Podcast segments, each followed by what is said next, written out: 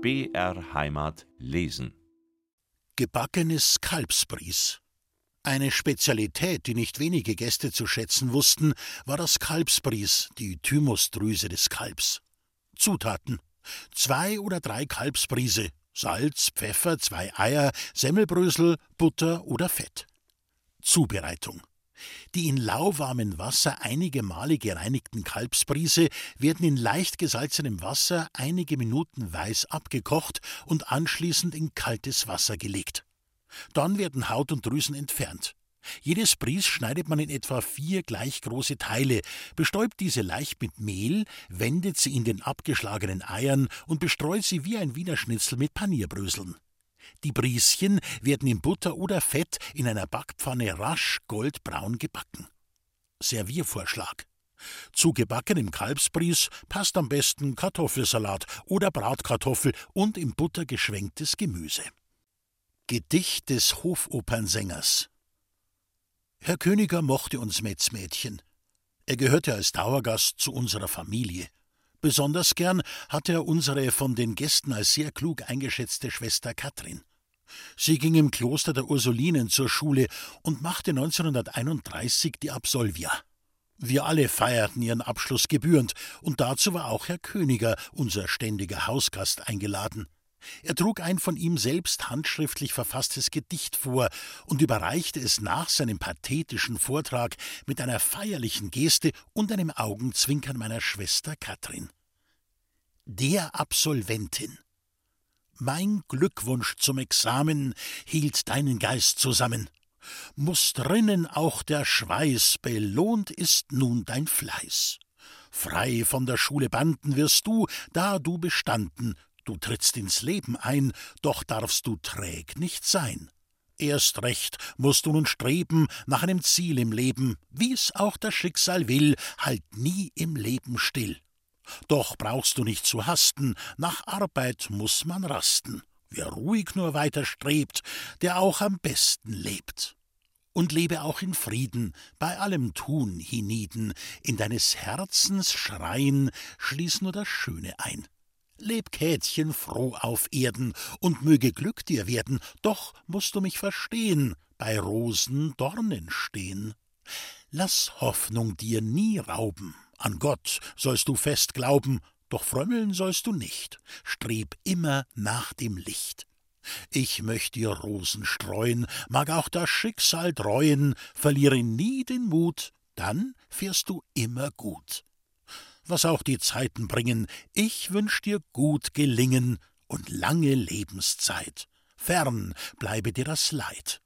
Ein Höherer mag dich lenken, das Schicksal Gunst dir schenken. Denk auch zuweilen mein, ich denk, lieb Käthchen, dein. Fräulein Käthchen Metz zur Ehr und Erinnerung von Josef Königer. Landshut, 22. März 1931 Dafür erntete Herr Königer heftigen Beifall aller am Tisch sitzenden Familienmitglieder, aber auch der anderen Gäste. Meine Schwester Katrin nahm mit rotem Kopf und einem Knicks die Absolvia-Rede aus des Künstlers Hand, der ihr dabei einen zarten Kuss auf die Stirn hauchte. Andere Zeiten. Als Adolf Hitler 1933 an die Macht kam, entwickelte sich unser Hofopernsänger Königer geradezu zu einem ganz fanatischen Anhänger des Führers. So ermahnte er seine Schüler und Freunde, wenn diese nicht die Hand zum Hitlergruß erhoben, was damals ja Pflicht war. Er verlor dadurch so manchen getreuen Freund und auch die Freundschaft meines Vaters. Als mein Vater nach getaner Arbeit vom Schlachthaus hinten direkt in die Gaststube kam, wurde dort gerade im Radio eine Rede Hitlers übertragen.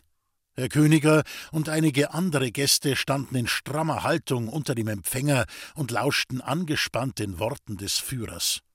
Mein Vater beachtete die Übertragung nicht, sondern begrüßte einige Stammgäste wie gewohnt herzlich mit Handschlag, und als er gerade in die Küche gehen wollte, da forderte Herr Königer ihn energisch auf, den Worten des Führers zu lauschen. Mein Vater entgegnete schlag und leichtfertig, er wolle von diesem dahergelaufenen Malergesellen nichts wissen. Dies veranlasste Herrn Königer wiederum, meinen Vater einen Ignoranten und gar einen Feind der Partei und des Führers zu schelten. Ja, er drohte ihm sogar, ihn beim nächsten Mal anzuzeigen. Mein Vater war darüber so empört, dass er Herrn Königer sofort das Zimmer kündigte und ihm erklärte, er solle dahin gehen, woher er gekommen war. Daraufhin verschwand Herr König aus Landshut, was vielen seiner ehemaligen Freunde und Schüler nur recht war. Lange Zeit hörten wir nichts mehr von unserem Hofopernsänger. Erst als er nach einigen Jahren verstarb, erzählte man, ein einflussreicher Nazi sei sein Schüler gewesen, und der habe ihm eine aufwendige Beerdigung bezahlt. Auf seinem Sarg lagen neben einem üppigen Blumegebinde der Helm, der Mantel und das Schwert von Lohengrin denn die Oper Lohengrin war einst die Lieblingsoper des Künstlers Josef Königer, deren Helden er auf der Bühne immer wieder verkörpert hatte. Trotz seines undankbaren Verhaltens meinem Vater gegenüber haben wir die Nachricht von seinem Tode mit tiefer Trauer aufgenommen, denn mit ihm ging ein Teil der guten alten Zeit, die goldenen Zwanziger, endgültig zu Ende. Abgebräunte Kalbshaxe so ein Kommerzienrat ließ sich eine ganze Kalbshaxe hin und wieder auch alleine schmecken. Woher sollte sonst auch das Wohlstand demonstrierende und durchaus begehrte Kommerzienratsbäuchlein kommen? Zutaten: Kalbshaxe, Salz, weißer Pfeffer, Semmelbrösel, Ei, Butterschmalz, Petersilie, Zitrone. Zubereitung: Die Kalbshaxe wird gewaschen, in Salzwasser weich gekocht, herausgenommen, mit etwas Salz und weißem Pfeffer bestreut, in dem abgeklopften Ei gewendet und dann mit den Semmelbröseln paniert. In einer Bratreine wird reichlich Butterschmalz ausgelassen und erhitzt.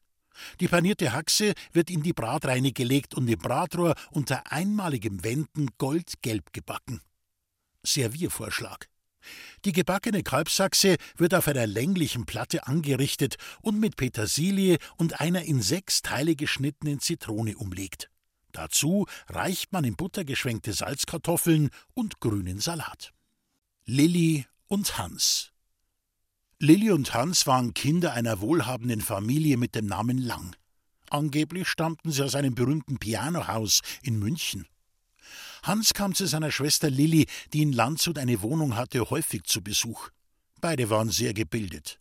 Lilli war Konzertpianistin und ihr Bruder Hans Violinvirtuose. Lilli war mit dem Ingenieur Häberlein verheiratet, der aber schon sehr bald starb. Hans war Junggeselle und ist es Zeit seines Lebens auch geblieben. Hans und Lilli waren so ein richtiges Künstlerpaar. Lilli pflegte sich stets nach altfranzösischer Mode zu kleiden. Hans trug immer eine etwas zu kurz geratene Röhrlhose, einen Frack und einen steifen Kragen. Beide sahen sie recht originell aus. Bei uns waren sie über eine längere Zeit hinweg Stammgäste. Sie waren bei allen Gästen bekannt und beliebt. Wir freuten uns immer, wenn sie unser Restaurant besuchten, denn es gab jedes Mal ein richtiges Theater, eine Komödie mit den beiden. Zunächst wechselten sie ein paar Mal die Plätze. Das war bei ihnen Standard. Wenn ihnen die Speisekarte gereicht wurde, wusste Lilli immer sofort, was sie mochte, Hans aber nicht. Er wartete, bis Lilli ihr Essen serviert bekam, verlangte dann einen zweiten Teller und aß Lilli gut die Hälfte weg. Dies löste bei den beiden jedes Mal ein heftiges Streitgespräch aus. Lilli wurde wütend und schwor, nie wieder mit ihm zum Essen auszugehen. Aber meist waren sie schon am nächsten Tag versöhnt wieder bei uns, und das Theater wiederholte sich von neuem. Nur einmal schaffte es Lilli eher zum Essen zu kommen als ihr Bruder Hans. Er erschien erst, als sie bereits gegessen hatte. So musste er sich selbst sein Essen aussuchen, bestellen und auch noch bezahlen. Trotz dieser regelmäßigen Querelen waren sie unzertrennlich. Eines Tages wurden Hans und Lilli von unseren Stammgästen aufgefordert, doch einmal in Landshut ein Konzert zu geben, wozu sie sich auch gleich hinreißen ließen. Überall in der Stadt wurden Plakate angeschlagen, die ihren Auftritt ankündigten. Auch in der Landshuter Zeitung war zu lesen, dass Fräulein Häberlein und Herr Hans Lang ein Konzert für Klavier und Violine geben würden. Werke von Bach und Beethoven wurden angekündigt. Das Konzert sollte im Kolpingsaal stattfinden. Alle Gäste versprachen, das Konzert zu besuchen. Endlich war der große Tag gekommen, an dem Lilli und Hans das mit Spannung erwartete Konzert geben sollten. Vorher aber kamen sie zu uns zum Abendessen. Beide waren sie sehr elegant gekleidet. Hans trug eine wertvolle Stradivari bei sich und versteckte diese vor lauter Angst, jemand könne ihm die Geige klauen bei uns im Lokal. Lilli war schon etwas nervös, wollte nicht länger auf Hans, der noch immer nicht mit dem Essen fertig war, warten und bestellte eine Taxe, um zum Kolpinghaus zu fahren. Als Hans endlich mit dem Essen fertig war und zum Konzert aufbrechen wollte, begann er aufgeregt seine Geige zu suchen, denn er wusste nicht mehr, wo er sie versteckt hatte. Er brachte alle Gäste im Lokal in helle Aufruhr, und man glaubte schon, die wertvolle Geige sei tatsächlich gestohlen worden. Es war bereits acht Uhr, als man endlich die Geige im Nebenzimmer auf einem Stuhl unter dem Tisch vom Tischtuch verdeckt fand. Schnell bestellte man nun auch für Hans eine Taxe, denn es war ja allerhöchste Zeit. Lilli hatte das Konzert bereits begonnen. Sie spielte gerade auf dem Piano, als Hans durch den Konzertsaal geradezu auf die Bühne stürmte. Zwar kam das Programm etwas aus dem Konzept, das Konzert aber war ein voller Erfolg. Hans und Lilli erhielten viel Beifall.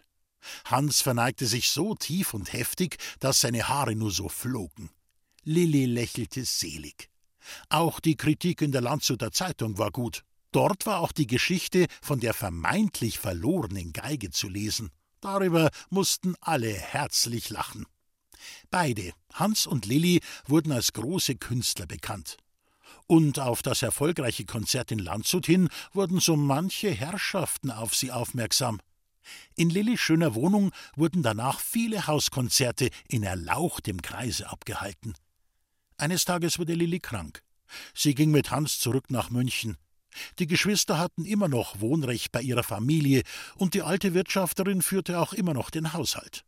Die Eltern der beiden hatten das Testament so verfasst, dass die Kinder, solange sie lebten, das Wohnrecht im Elternhaus hatten.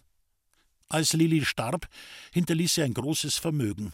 Einen beachtlichen Teil vererbte sie einem Freund, der sie und ihren Bruder oftmals auf dem Cello begleitet hatte. Er war ein Redakteur der Landshuter Zeitung, für den diese Erbschaft sehr überraschend kam. Pepperl und Schwaschi der Pepperl war Sohn reicher Eltern in Landshut. Sie besaßen eine Zigarrenfabrik und bewohnten eine schöne große Villa mit Park am Annaberg. Der Pepperl hatte auch noch drei hübsche Schwestern und einen Bruder. Die Kinder wuchsen recht verwöhnt auf und waren stets elegant gekleidet. Wo immer sie in der Stadt auftraten, waren sie für ihre Bewunderer eine Augenweide. Pepperl verheiratete sich sehr reich, war aber seiner Frau nicht besonders treu. Er war eher so eine Art Don Juan. Oftmals lud er Tänzerinnen und Künstlerinnen aus München ein, brachte sie im Hotel Drechselmeier gegenüber der Martinskirche unter und kam mit der ganzen Damenschau dann zu uns zum Frühschoppen. Sein Frühschoppen dauerte oft lange, bis zum späten Nachmittag. Alle waren sie meist recht beschwipst. Es war immer eine lustige Gesellschaft. Wie so oft war Peppers Frau in der Stadt unterwegs, um ihren Gatten zu suchen. Der aber hatte immer das Glück, dass er kurz zuvor das Lokal mit seinen Damen verlassen konnte, ehe seine Frau auftauchte. Pepperl hatte auch einen Freund aus München.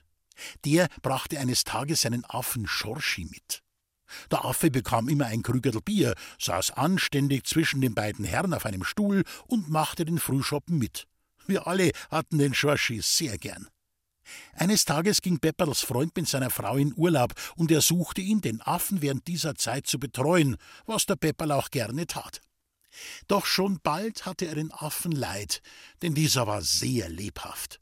Pepperl telefonierte nach seinem Freund und bat ihn sofort nach Hause zurückzukommen, weil Schorschi so sehr zeitlang nach ihm habe. Pepperl selbst fuhr mit dem Affen Schorschi nach München, kaufte ihm noch eine Menge Bananen und sperrte ihn dann in die Küche seines Freundes, der ja bis zum Nachmittag aus dem Urlaub zurück sein wollte.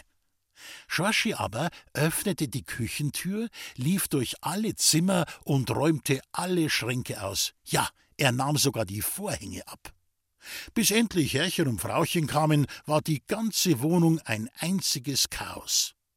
So herzlich die Begrüßung durch Schorschi auch war, so wenig konnten sie sich über den Zustand ihres trauten Heimes freuen.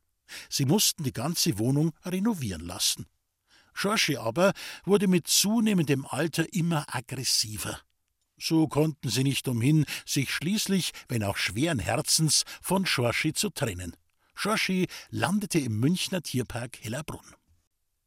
Der Krankenhaus Josef. Der Krankenhaus Josef war ein weiser und gütiger alter Mann mit einem schmalen, langen Gesicht, langen grauen Haaren und schelmischen Augen. Er lebte allein. Seine Frau war schon lange tot. Obwohl der Josef manchmal etwas kauzig wirkte, mochten ihn alle Leute, vielleicht gerade deshalb. Josef arbeitete als Diener im städtischen Krankenhaus, das damals schräg gegenüber vom Eimiller gleich am Anfang der Lend lag. Man nannte ihn deshalb auch den Krankenhaus Josef. Oft musste der Josef in der Pforte des Krankenhauses Nachtwache halten. Wenn jemand am Sterben lag, schob man ihn einfach mitsamt dem Bett ins Nebenzimmer der Pförtnerloge. So hatte der Josef viele Menschen sterben sehen und vielen Menschen war er als einziger in der letzten Stunde beigestanden. Mag sein, dass die häufige Begegnung mit dem Tod ihn so weise und gütig gemacht hat. Der Krankenhaus Josef hat aber auch so manchen Sterbenden, der von den Ärzten bereits aufgegeben war und deshalb bei ihm in der Pforte lag, wieder ins Leben zurückgerufen. Dafür hatte er sein eigenes probates Mittel, wie er es einmal meiner Mutter anvertraute. Immer wieder einmal kam der Josef, wenn er Nachtwache hatte, vorsichtig nach allen Seiten spähend und sich versichernd, nicht gesehen zu werden, in der Dunkelheit mit einem Bierkrügel zum Einmiller an die Schenke gelaufen. Dort verlangte er schnell drei Quartel dunkles Bier, aber lieber noch, wenn es ihn gab, einen dunklen Bock. Übrigens, wer damals drei Quartel verlangte, wusste, dass er eine Maß bekam. Heute ist das eher umgekehrt. Schnell eilte der Josef mit dem gefüllten, ja überschäumenden Bierkrug wieder ins Krankenhaus zurück, das er eigentlich hätte nicht verlassen dürfen. Meine Eltern und die Schankkellnerin wunderten sich schon immer, warum der Josef nur dunkles und am liebsten Bockbier verlangte. Deshalb fragte meine Mutter, als er einmal wieder an die Schenke kam, nach dem Grund. Der dunkle Bock, das ist die beste Medizin. Der weckt Tote zum Leben auf, erklärte der Krankenhaus Josef. Was glauben Frau Metz, wie viele Sterbende ich mit dem dunklen Bock schon kuriert hab? Bloß erwischen darf ich mich nicht lassen von den Herren Doktoren. Die glauben immer, dass die Patienten dank ihrer ärztlichen Kunst wieder lebendig geworden sind. Meine Mutter war bass erstaunt. Wenn ich also einen Todeskandidaten hab, fuhr der Josef zu erklären fort, dann flöß ich ihm ein Bockbier ein, Schluck für Schluck, so viel er halt vertragt.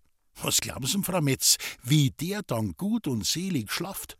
Und so mancher hat sich dabei wieder gesund geschlafen. Als nun meine Mutter das Geheimnis des Krankenhaus Josefs kannte, ordnete sie an, dass der Josef künftig sein Bier umsonst bekam und sie achtete auch darauf, dass sein Krügerl wirklich gut eingeschenkt wurde. Diese Prüfung nahm sie auch jedes Mal zum Anlass zu fragen: Na, Josef, hast wieder einen Todeskandidaten? Oder hast den letzten Todeskandidaten durchbracht? Und tatsächlich konnte der Josef immer wieder einmal von einer gelungenen, wundersamen Heilung berichten. Frau Schmal die gute Frau Schmal war Mutter vieler Kinder. Sie war arm. Ihr Mann war schon früh gestorben. Deshalb musste sie sich allein um ihre Kinder und um den Lebensunterhalt kümmern. Jeden Abend brachte sie ihre Kinder bereits um sieben Uhr zu Bett. Sie selbst ging dann mit einem großen Korb, der mit Süßigkeiten und Obst gefüllt war, von Gaststätte zu Gaststätte, um ihre Ware feilzubieten. Frau Schmal war überall in Landshut bekannt und als Original beliebt. Sie erinnerte in ihrer Art des Umgangs sehr an eine Obstverkäuferin vom Viktualienmarkt in München. Da sie mit vielen Menschen zusammentraf, wusste sie alle Neuigkeiten von der Stadt zu berichten, und gern lud man sie zu einer halben Bier ein, um eben diese Neuigkeiten von ihr zu erfahren. Auch zu uns kam Frau Schmal regelmäßig jeden Abend. Die Gäste amüsierten sich mit ihr und lachten nicht nur über ihre Geschichten, sondern manchmal auch über sie. Sie wiederum besaß die Fähigkeit, sich über sich selbst lustig zu machen. Ihre Berichte fingen meist an mit Mei wissen schon, was mir neulich passiert ist. Einmal passierte es Frau Schmal, dass ihr beim Erzählen ihre dritten Zähne ins Bierglas fielen. In großer Verlegenheit fischte sie ihr Gebiss aus dem Glas, schob es zurück in den Mund und verließ sofort das Lokal, begleitet vom Gelächter der Gäste. Mama erlaubte sich auch einmal einen Scherz mit Frau Schmal.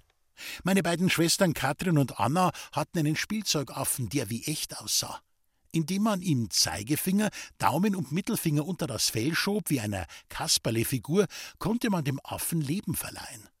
Als eines Abends Frau Schmal unser Lokal betrat, nahm meine Mutter den Spielzeugaffen so in den linken Arm, dass nur Kopf und Arme des Stofftiers, die sie mit der rechten Hand bewegte, zu sehen waren. Frau Schmal glaubte doch tatsächlich, meine Mutter würde einen echten Affen im Arm halten. Da sie vor dem Tier Angst hatte, warf sie ihm aus sicherer Entfernung Erdnüsse zu. Sie konnte es gar nicht fassen, dass sich Frau Metz einen jungen Affen zugelegt hatte. Überall, wo sie hinkam, erzählte sie diese Neuigkeit. Und bereits am nächsten Tag kamen verschiedene Gäste, nur um sich den Affen von Frau Metz anzuschauen. Alle lachten sie natürlich ganz herzlich, als ihnen meine Mutter den Spielzeugaffen vorführte. Frau Schmal war darüber keineswegs böse, sondern erzählte anderntags allen Leuten die lustige Geschichte vom Spielzeugaffen der Frau Metz, den sie doch tatsächlich für einen echten Affen gehalten hatte, indem sie anfing: Mei, wissen schon, was mir neulich passiert ist? Frau Schmal. Die gute Frau Schmal war Mutter vieler Kinder. Sie war arm. Ihr Mann war schon früh gestorben.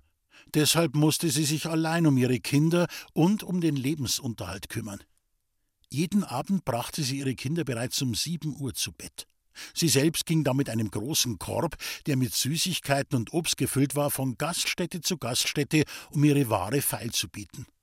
Frau Schmal war überall in Landshut bekannt und als Original beliebt. Sie erinnerte in ihrer Art des Umgangs sehr an eine Obstverkäuferin vom Viktualienmarkt in München. Da sie mit vielen Menschen zusammentraf, wusste sie alle Neuigkeiten von der Stadt zu berichten, und gern lud man sie zu einer halben Bier ein, um eben diese Neuigkeiten von ihr zu erfahren. Auch zu uns kam Frau Schmal regelmäßig jeden Abend. Die Gäste amüsierten sich mit ihr und lachten nicht nur über ihre Geschichten, sondern manchmal auch über sie. Sie wiederum besaß die Fähigkeit, sich über sich selbst lustig zu machen. Ihre Berichte fingen meist an mit Mei wissen schon, was mir neulich passiert ist. Einmal passierte es Frau Schmal, dass ihr beim Erzählen ihre dritten Zähne ins Bierglas fielen. In großer Verlegenheit fischte sie ihr Gebiss aus dem Glas, schob es zurück in den Mund und verließ sofort das Lokal, begleitet vom Gelächter der Gäste. Mama erlaubte sich auch einmal einen Scherz mit Frau Schmal. Meine beiden Schwestern Katrin und Anna hatten einen Spielzeugaffen, der wie echt aussah indem man ihm Zeigefinger, Daumen und Mittelfinger unter das Fell schob wie einer Kasperlefigur, konnte man dem Affen Leben verleihen. Als eines Abends Frau Schmal unser Lokal betrat, nahm meine Mutter den Spielzeugaffen so in den linken Arm, dass nur Kopf und Arme des Stofftiers, die sie mit der rechten Hand bewegte, zu sehen waren. Frau Schmal glaubte doch tatsächlich, meine Mutter würde einen echten Affen im Arm halten. Da sie vor dem Tier Angst hatte, warf sie ihm aus sicherer Entfernung Erdnüsse zu. Sie konnte es gar nicht fassen, dass sich Frau Metz einen jungen Affen zugelegt hatte. Überall, wo sie hinkam, erzählte sie diese Neuigkeit. Und bereits am nächsten Tag kamen verschiedene Gäste, nur um sich den Affen von Frau Metz anzuschauen.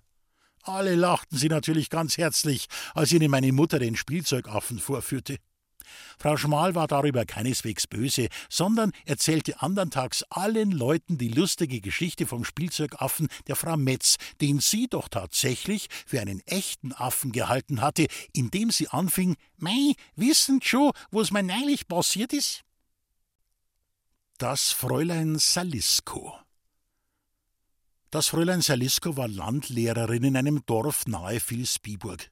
Sie besuchte oft ihren Bruder, der in der Martinschule in Landshut Hauptlehrer und bei uns Stammgast war. Fräulein Saliska war ein recht lustiges Ding und steckte voller Übermut. Zu gerne hätte sie einen Mann gehabt, aber lange Zeit biss keiner an. Bei uns war das Fräulein Salisko in der Familie aufgenommen und jeden Samstagnachmittag war sie zum Familienkaffee eingeladen. Wir hatten ein Lokal, das man mit einem großen Vorhang abtrennen konnte. Dort tanzte sie und spielte uns Kindern in ihrem Übermut Theater vor. Wir bogen uns oft vor Lachen, vor allem wenn das Fräulein Salisko eine Herrenrolle mimte, denn dann zog sie immer ihren Rock aus und verkörperte den Herrn der Schöpfung in ihrer blauen Pumphose. Eines Tages verliebte sie sich in einen jungen Hirten, der in der Nähe von Vilsbiburg Schafe hütete. Der junge Mann war ihr durch seine Intelligenz aufgefallen. In ihrer Verliebtheit ließ sie ihn in Landshut die Landwirtschaftsschule besuchen, kleidete ihn neu ein und bezahlte alles, was er zum Leben brauchte. Weder uns noch andere wollte sie von dieser Liebe etwas wissen lassen, denn der Hirte war viel jünger als sie. Als an einem Samstagnachmittag das Fräulein Salisko gerade dabei war, hinter dem geschlossenen Vorhang eine Theateraufführung für uns Kinder vorzubereiten, kam ihr Geliebter, der sie schon überall gesucht hatte, hereingeschneit. Wir Kinder baten ihn, den Theaterraum ruhig zu betreten, indem wir den Finger an unsere Lippen legten und bei uns Platz zu nehmen. Schon bald öffnete sich der Vorhang und das Fräulein Salisko begann aus voller Brust mit all ihrer angeborenen Komik zu singen. In ihrem Eifer bemerkte sie nicht einmal ihren über alles geliebten Freund, der in der letzten Reihe zwischen uns Kindern Platz genommen hatte.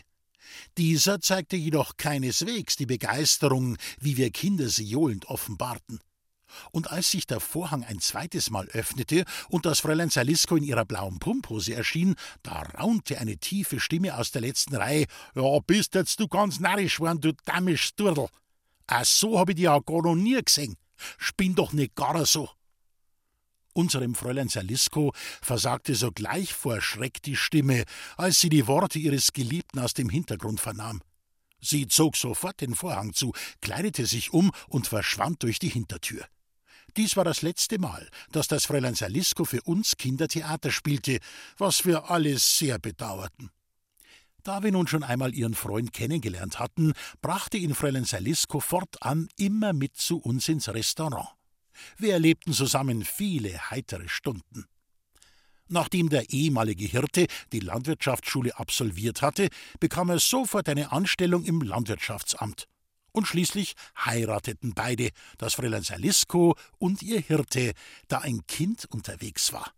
Wir haben sie danach aus den Augen verloren. Nach einigen Jahren aber erfuhren wir, er habe sich scheiden lassen, weil sie so eifersüchtig war. Schon kurz danach soll er dann ein jüngeres Mädchen, das er im Landwirtschaftsamt kennengelernt hatte, geheiratet haben.